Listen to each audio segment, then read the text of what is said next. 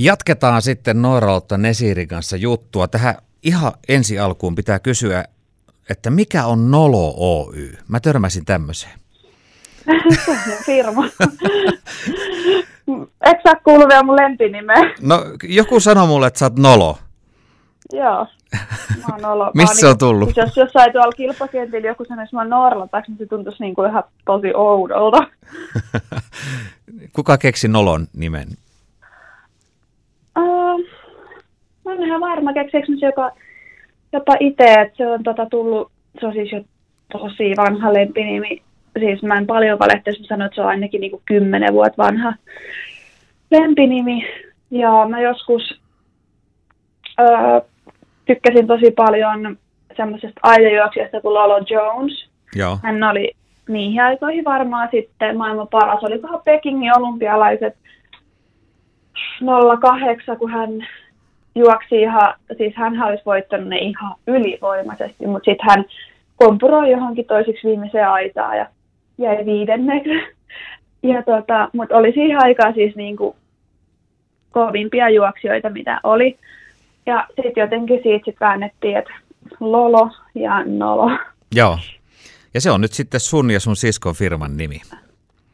Joo, tai se on niin kuin mun, mä en tiedä, jossain Wikipediassa sitä lukee, että se on mun ja mun sisko, mutta se on siis mun.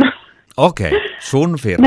Meidän on siinä jotenkin, olikohan tämmöinen varajäsen, mikä siihen on pakko laittaa, mutta auttaa mua kyllä siinä tosi paljon. No niin.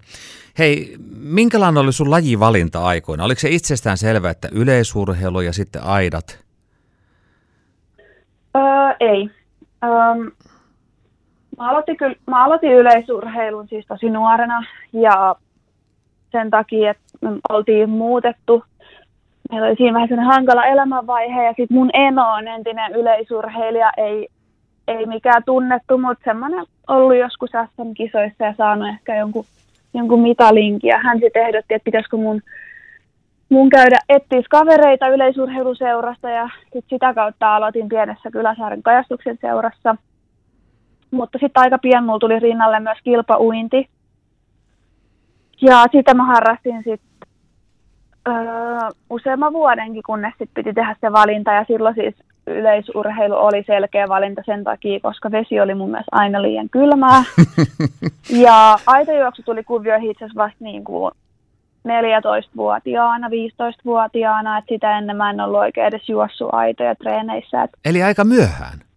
No joo, sillä lailla, että mä olin niinku ihan varma, että musta tulee pituushyppää tai kolmiloikkaa ja sitä ennen. Mutta aidat voitti sitten lopulta ja et ole katunut valintaasi. No ei, ne valikoitusta aika nopeasti sen jälkeen, kun mä voitin samana vuonna, kun mä ne oikeastaan aloitin, niin pitkissä ja lyhyissä aidoissa Suomen mestaruudet, niin sitten jotenkin se motivoi sit niihin aitajuoksuihin. Että pituushyppys mä olin edellisen vuonna jäänyt 14-vuotiaiden SM-kisoissa. Olenkohan mä sitten 4., niin olisi sitten kivempi voittaa kuin olla 4. No joka lajissahan tietenkin omat semmoiset niinku tavallaan perusvammat, mitkä helpoiten tulee. Mulla itsellä on korkeushyppytaustaa, mä tiedän mitä ponnistavassa jalassa voi olla. Mites aitajuoksijalla, mitkä on semmoisia ikuisia riesoja?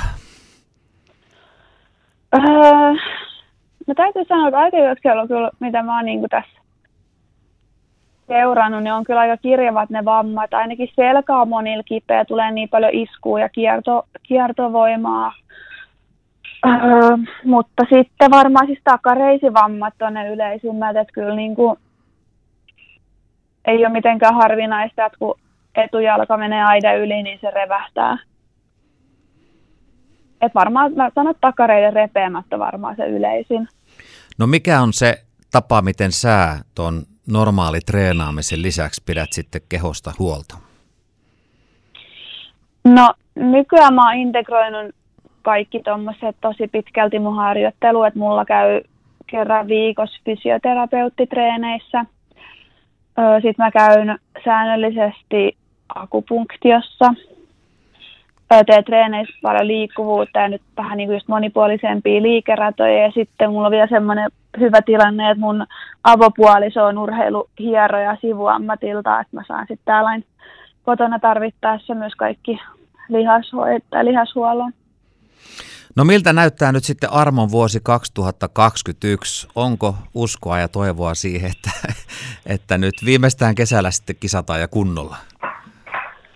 No on, ja näillä näkyvillä mä aloitan myös hallikauden 29. päivä tammikuuta Saksassa ja jään siitä tämmöiselle World Tour-kilpailukiertueelle.